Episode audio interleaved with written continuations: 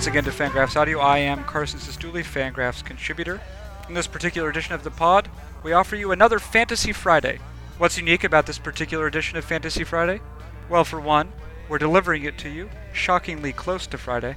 For two, we give you a crack guest panel featuring Rotograph's writers, Brian Joura and Eno Sarris. In this episode, we run the gamut of fantasy considerations. With Eno Sarris, we look at the ways that leverage index, and in particular, reliever entrance leverage index, might help us to anticipate which setup men might usurp the closers on their respective teams. With Brian Joura, we look at Matt Latos, Felipe Paulino, and a couple other young pitchers who, though highly touted, are disappointing us thus far. Finally, it's not too early to do some fantasy trade analysis, and I abuse the good graces of my guests on the pod to get each of their respective opinions on a trade I have recently been offered in a fantasy league. All of this and more white hot analysis on this Fantasy Friday edition of Fangraphs Audio.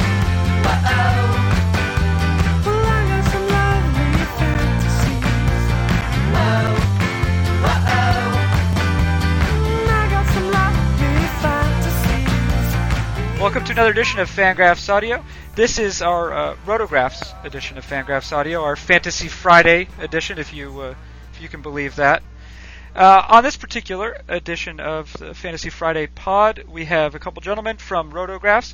The first one I'll introduce is uh, he's the host of the Fantasy Face Off, which you can catch at uh, Blog Talk Radio Thursdays at 7 p.m.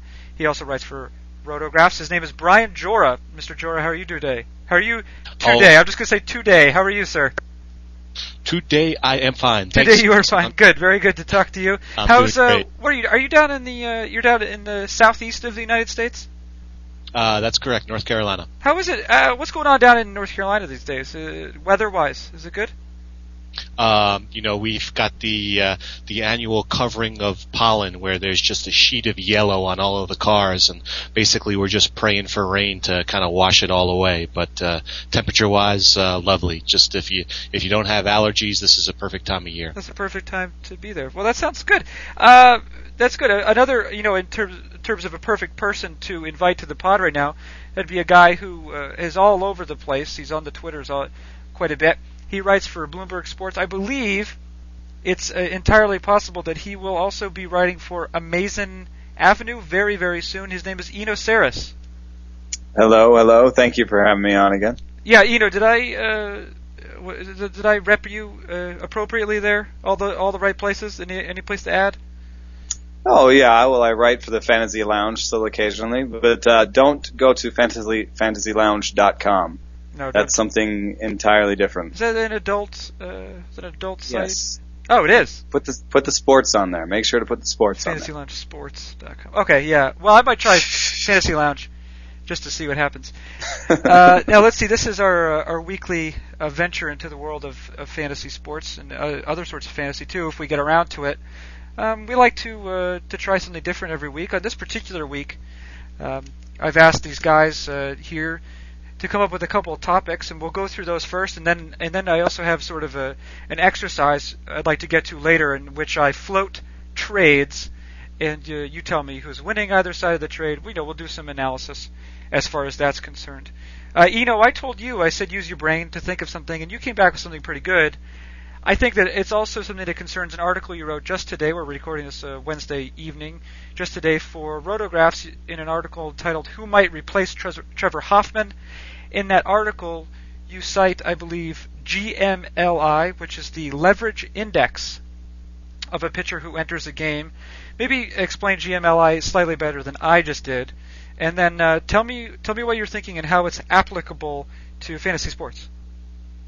Well, I think you did a pretty good job. Uh, it's the leverage index when you enter the game. It's basically how important uh, the situation is uh, to the win probability um, for your team. Um, and uh, I think it basically just measures how uh, how intense the moment is, um, to put it another way. And uh, not surprisingly, you know, if you pull up the leaderboard for GMLI on uh, Fangraphs, you find it's almost all closers. Um, but uh, I think that it's a useful tool, of course, seen in context like everything else. But I think it's a useful tool when you're looking for uh, who might replace a closer. And uh, I mentioned it uh, because you know Carlos Villanueva is pitching better than uh, LaTroy Hawkins right now. Oh yeah, this But- is so this is over in Milwaukee there. Yeah, Milwaukee. And, and if you look at their GMLIs, though, um, uh, Latroy's GMLI is, is significantly higher than uh, Villanueva's. And you can look at the, that can sort of lead to looking at the box scores. You can see that you know Villanueva comes in usually in the seventh, and uh, Latroy Hawkins has been coming in in the eighth. So uh, you know, I, I sort of I called it almost uh, a proxy for manager confidence. Um, and I think it, it's kind of an interesting stat because it, it tells you, you know, wh- who does a, who does a manager put in when the game is on the line.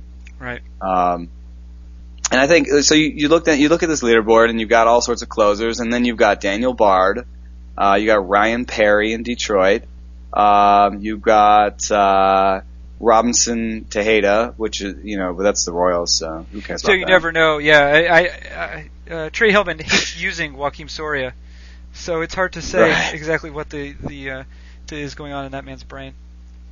Well, there's a couple of names on there that are important, like Juan Gutierrez. Um, you know, Qualls is struggling a little bit, and uh, you know, there's Kevin Jepsen has been a, a fan around these parts, and he's high up on that list as well. So, uh, I think you can, if you're looking for for someone who might replace a closer, uh, it's a good idea to kind of check out their uh, GMLI. Well, here let's check in with Joura about this. Joura, you you've been in the on the fantasy scene for some time.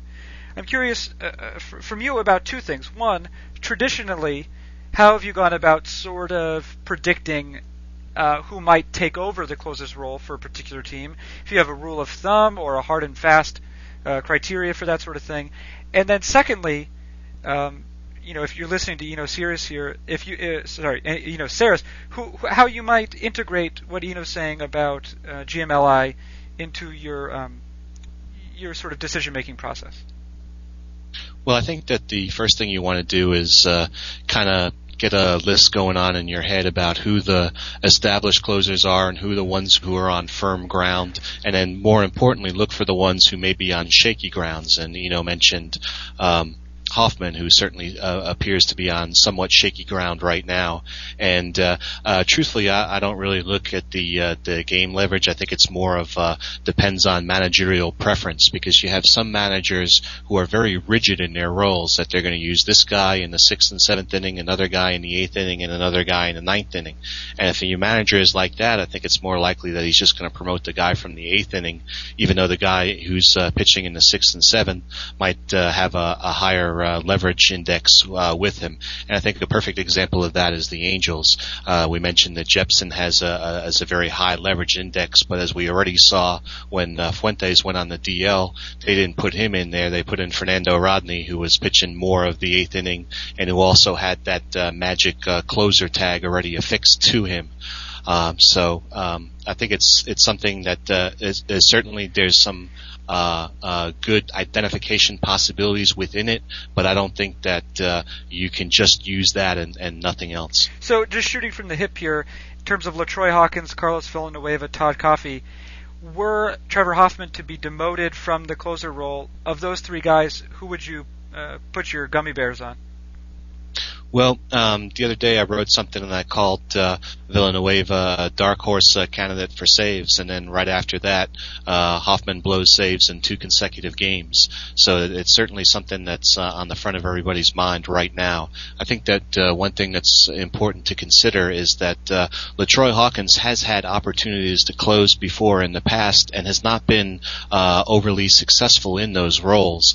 Uh, last year he was uh, pretty good down in Houston, and the Astros wanted to retain him, and there was the possibility that he was going to have the closer's role if he re-signed with them, and he turned that down to go to Milwaukee, where it looked like he was going to be comfortable pitching in the eighth inning uh, for an established closer like Trevor Hoffman, who was not likely to, to run into problems. And now look what's happened. Hoffman's run into problems. So um, you know, it certainly seems that Hawkins is the most likely guy to get the role, but you know, given what his history is in the closer's position, if he does get it, it wouldn't surprise me if somebody else gets it after him. Yeah. Hey, you know, back to you. You uh, are the gentleman who, uh, at least to the to the uh, best of my knowledge, at least on the pod, has coined the term "thinking stupid," which you say Mm-hmm. is sort of the term you've given to anticipating managerial moves. Um, you know, even if it's not necessarily what the right move would be, you know, from a strategic standpoint. I'm curious how you sort of look at using GMLI relative to this idea of thinking stupid. Are they the same thing? Uh, is it sort of two pieces of information that, that butt heads occasionally? Um, you know, exactly how do you look at those? Well, I actually thought Brian made a, a great point about uh, leverage index. It could be higher in earlier innings. It doesn't necessarily mean that this is the eighth inning guy. Um, and I also, you know, I, I did, uh, I read Brian's piece and, and linked to it in my Hoffman piece, um, because, uh, I agree with him too. I think, I think in some ways Villanueva is the better candidate. Um, and, uh, today I was, I was struggling to think of, you know, if you were going to put five pieces of information next to uh, a player's name, um, and, you know, when you're talking about who might take over, what would those five pieces of information might, uh, be, you know? So I, I, I put, uh, I decided for these three guys in my article, uh, XI, XFIP career, uh, XXFIP this year. So, you know, you're fielding independent pitching for this year, uh, expected. Um, and then, uh, I put in the GMLI just to sort of give you an idea of how much the manager might trust him or what kind of, uh, uh positions he's been put in in the past. Um, and then I wanted to put something, uh, that had to do with saves but uh, you know there was some back and forth with the commenters, and I agreed with them. You know, saves are a problematic stat because you can get a blown save uh, if you're only in a hold situation. So you can have a guy like uh, Latroy Hawkins. He could have a ton of blown saves compared to his saves. You know, and that and that might speak that might make it look like oh he's been a terrible closer in the past.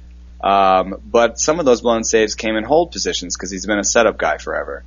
Uh, so I came up with this idea that you would add holds uh, and saves together, uh, and then put them over holds plus saves plus blown saves.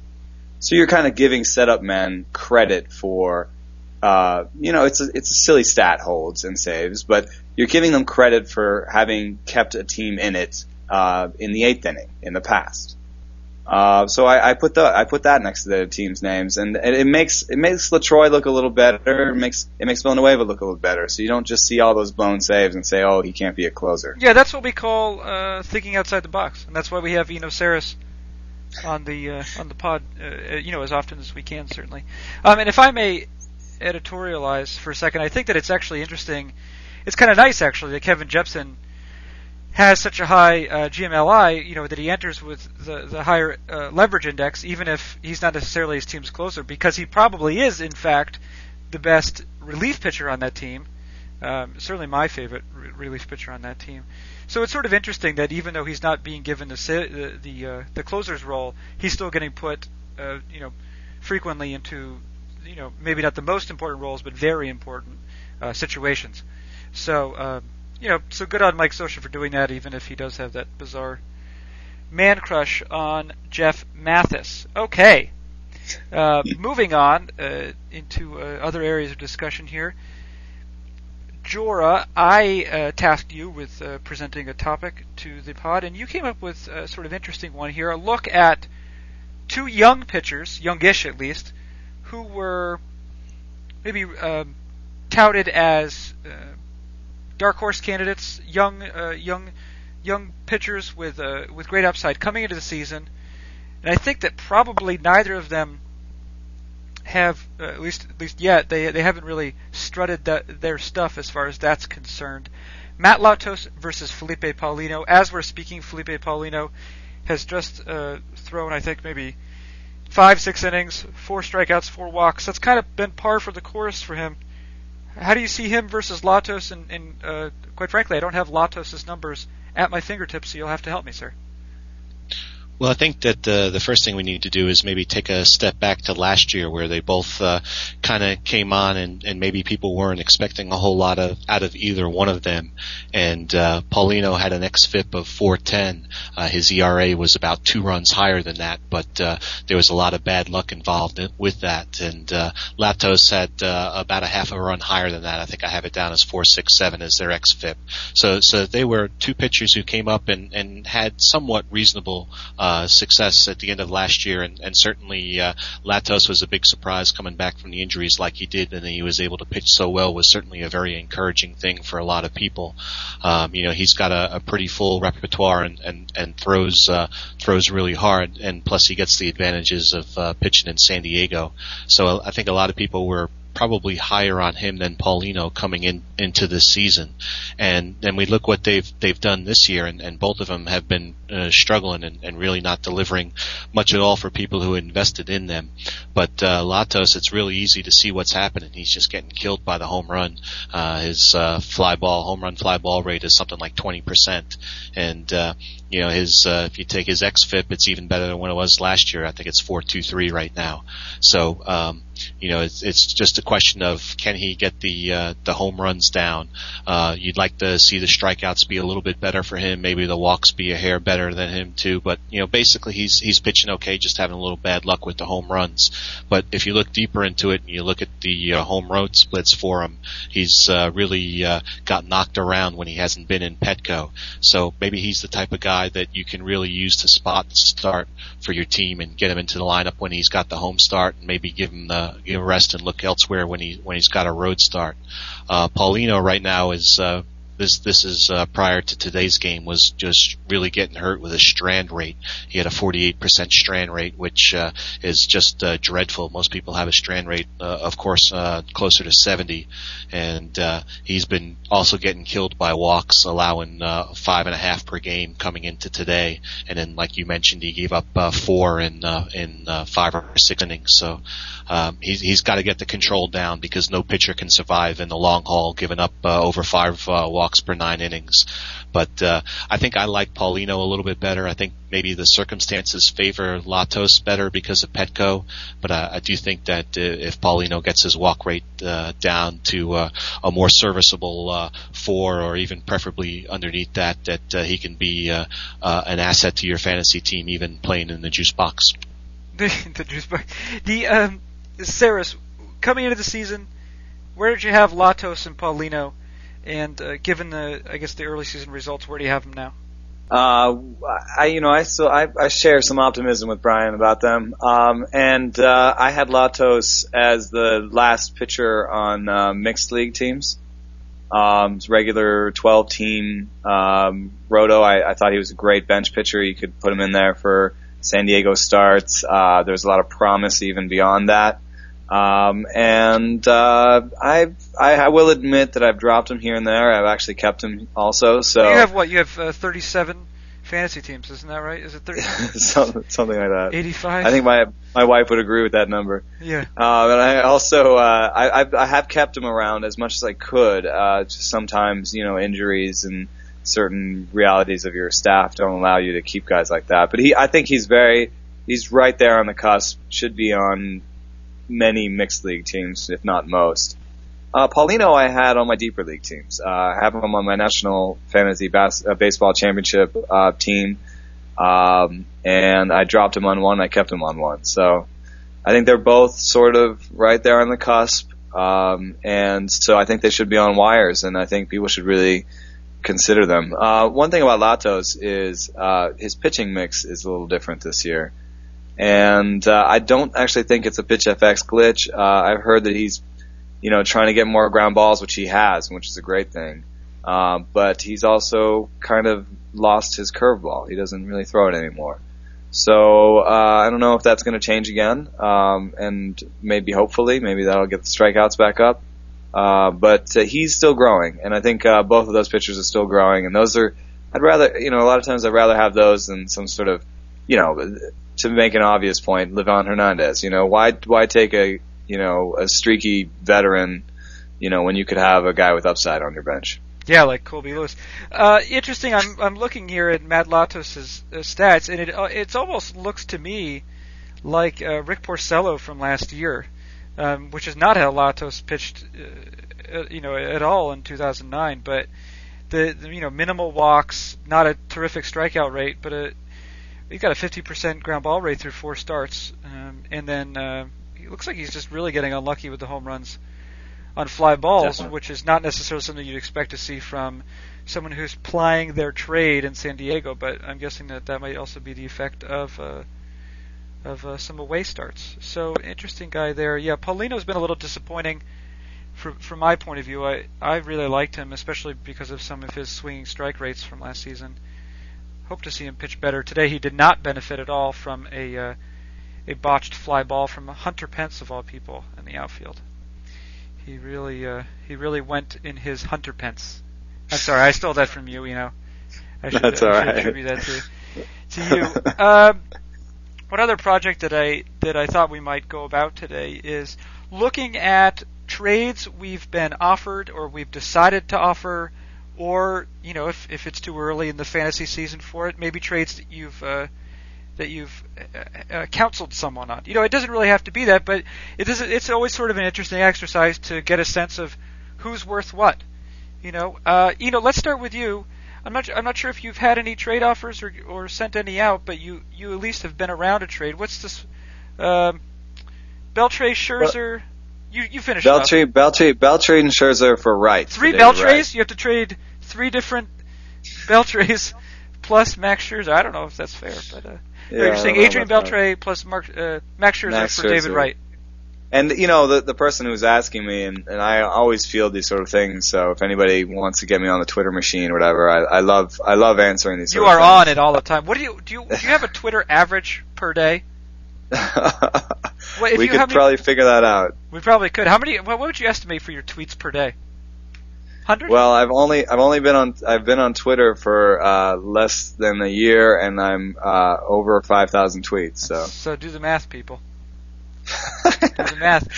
So what do you got? What do you got there, Sarris, for that for that trade? well, you- you know, uh, he was he was talking about uh, Tristan Cos- Cockcroft um, piece that was talking about Wright is is missing on uh, pitches outside the zone that he didn't used to, and he's pressing and striking out more on second um, second you know 0 and 2 counts and whatever. Um, and I said, you know, just think about it this way. I think Wright's floor is probably somewhere around Adrian Beltre. So, you know, you're, you're, in a two for one like this, you just want the best player in the deal. And even a, a, a 280 20 20 third baseman is, uh, the best player in that deal. So, uh, you don't have to worry anymore about where you picked him or where they picked him or what round or whatever. You just have to really try and figure out where the floor and where the ceiling are and, you know, and, and just really look at, you know, what what what the real value of the trade is. And I, I think I just had to convince him that you know I, I had to tell him the right would be okay, but you know okay for me means something different than for him. But you know I had to let him know that e- worst case scenario he did okay. Yeah, hey, Joura, I'm I'm curious what you think about this. Do you, do you think Beltre? I mean, obviously David Wright is probably going to be better than David Wright was last year. Uh, I don't know if that's obvious, but I, you know, to me it seems that. But do you not see Adrian, Adrian Beltre uh, maybe putting up better numbers this season at Fenway than he has uh, certainly than last year at Safeco, but even in, in his uh, two or three years with Seattle before that? You know, certainly that was the expectation coming into the season. I think that uh, people had visions of uh, a 30 home run season for Beltre. Uh, you know, just uh, being able to to uh, take advantage of his home park, maybe like he wasn't able to in Safeco. But uh, yeah, I I don't think that's really come quite to pass yet. Uh, and certainly the the season is still young, and, and anything can turn around. But uh, I would really be surprised if uh, Beltre ended up with uh, 30 home runs uh, this season. But uh, as far as uh, this uh, trade offer goes, uh, I hope uh, I hope it was uh, rejected with a with a resounding no, because I don't think that there's any way that uh, Scherzer and Beltre comes within a mile of what uh, David Wright is potentially going to give you. Okay. Yeah. And, well, Joura, what was the trade that you you, you had to present to us?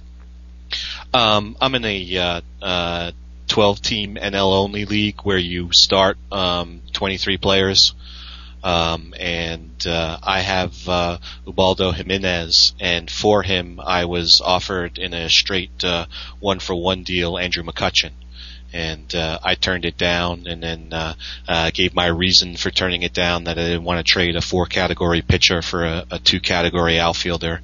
And uh, in a later post on our uh, league message board, I was uh, made fun of for uh, um, labeling McCutchen as a as a uh, two category player, and uh, the individual said that he would be a five category star in the utility role on on my team.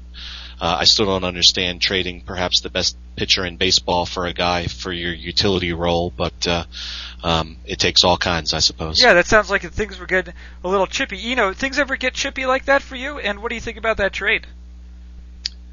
Oh, uh, yeah, I agree with him wholeheartedly. Take take Ubaldo, uh, and yes, uh, yes, things get chippy sometimes. Um, I wasn't actually going to admit to this, uh, but uh, I was uh, floating the idea that I, I needed to get rid of two starters and and hopefully get a starter back or get some offense back and do a two for one. Um, and uh, so I was I was setting some I was kind of getting out there and kind of trying to get a lot for my dollar. And uh, this was before Liriano had his last couple of starts. So in my defense, uh, it wasn't as bad as it's going to sound. Mm-hmm. Um, but uh, I tried to get Liriano from uh, Paul Bordet, who uh, writes writes around the interwebbings, and uh, I offered him. Let's see, what what did I offer him? I offered him Brad Penny and uh, Jaime Garcia. Ooh, well, I'll tell you what.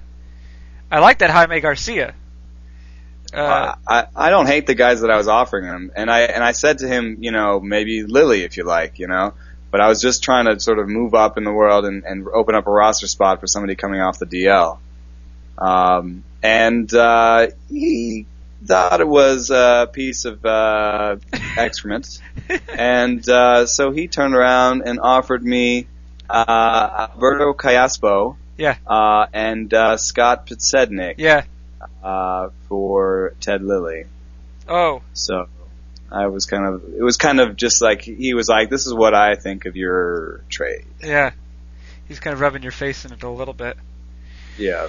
Sorry about that, dude. Uh, yeah, I think we've all been there to, in that sort of situation. Although I will say, Jaime Garcia, I believe he's pitching lights out baseball today, and he he has a higher ground ball rate than people might realize. Uh, through 20 innings this season, coming into today, 70% ground balls. You know, and that's not going to sustain itself. But uh, 60% is not crazy for him. 60% would not be crazy at all. And in Certainly coming up with the, uh, the right pitching coach for that. yeah, right. And you know, and in that park, um, he may, you know, his he may not allow that many home runs, and that's definitely going to help out his ERA. It's going to help out everything. And that team is might be the only team that finishes over 500 in the Central in NL.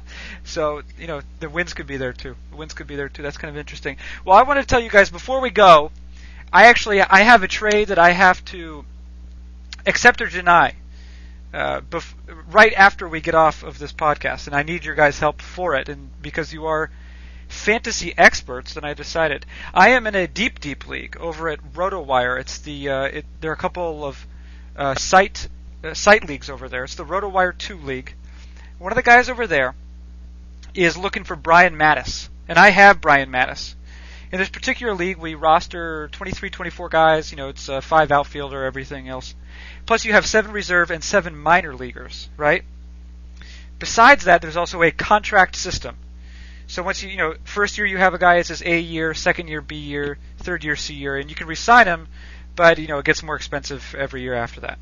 So those are some basic stipulations. I have Brian Matusz this year, and I kept him in the minors this year to because I wasn't sure exactly what he was going to do this year, and I wanted him for three years on the cheap afterwards. Essentially, I am the uh, you know, as Tampa Bay did to Evan Longoria, I'm right now doing to Brian Matusz. I'm getting an extra year of life out of him. But he's a pitcher, and I don't know if you believe uh, in TINSTAP or not, which which means uh, there's no such thing as a pitching prospect.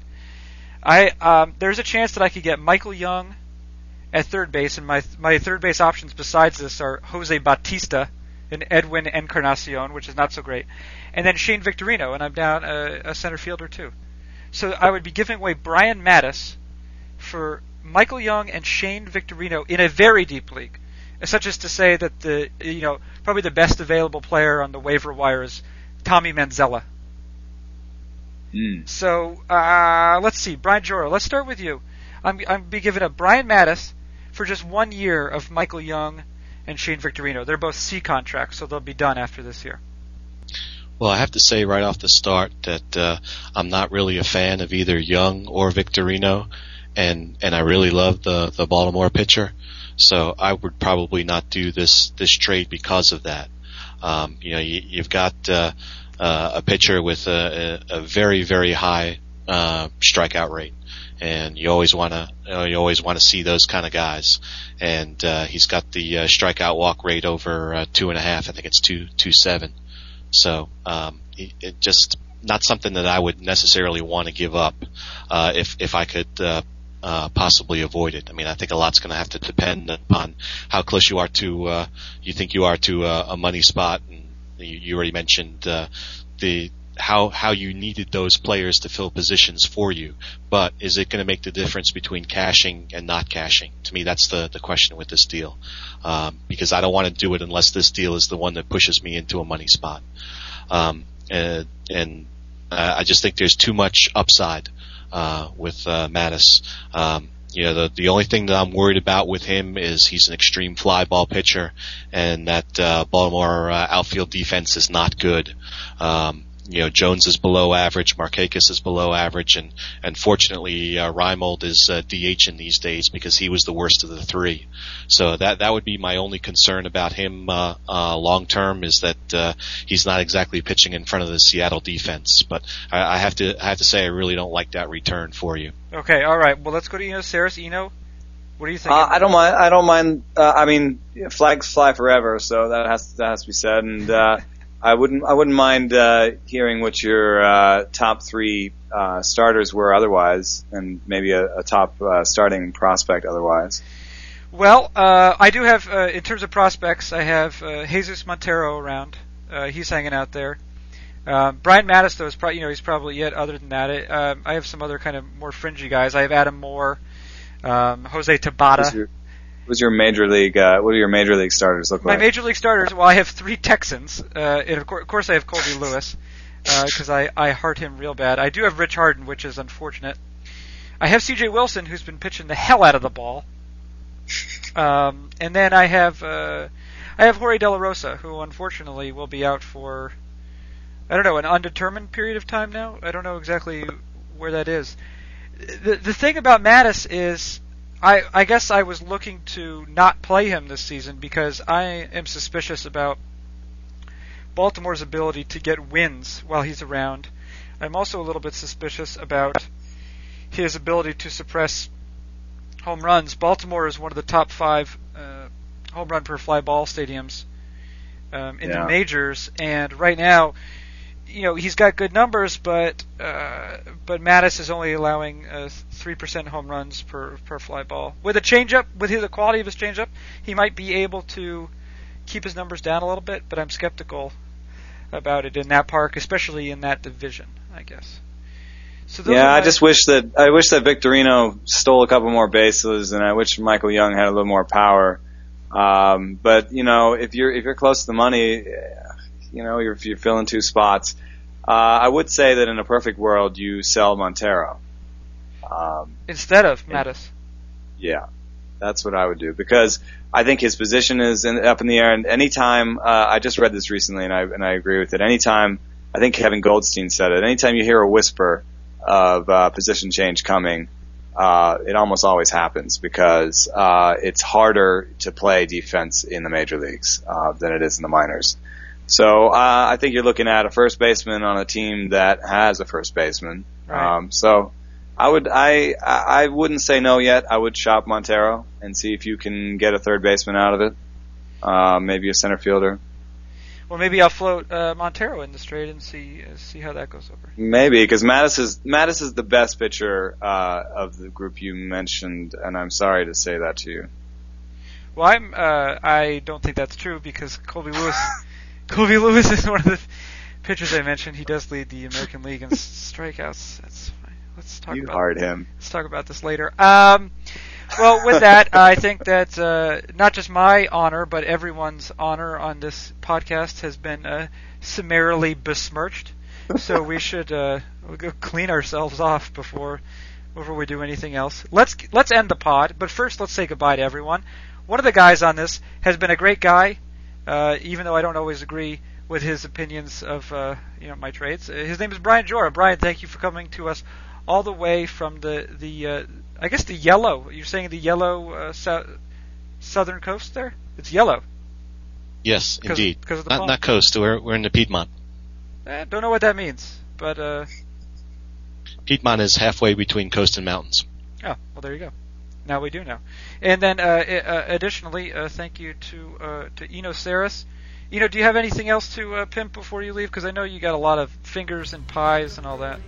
Well, I just started at Amazin' Avenue, and I wanted to say hello to any of the guys over at Amazin' that uh, stuck around this long in the podcast. So thanks, guys. Right, and uh, you know, let's see. Today we're recording this on April 28th, so this should definitely be up by about June 7th. So, I'll uh, let them know. so yeah, so this is good. It's it's uh, it's up on June 7th. All this information is just as relevant as the day we recorded it, no doubt.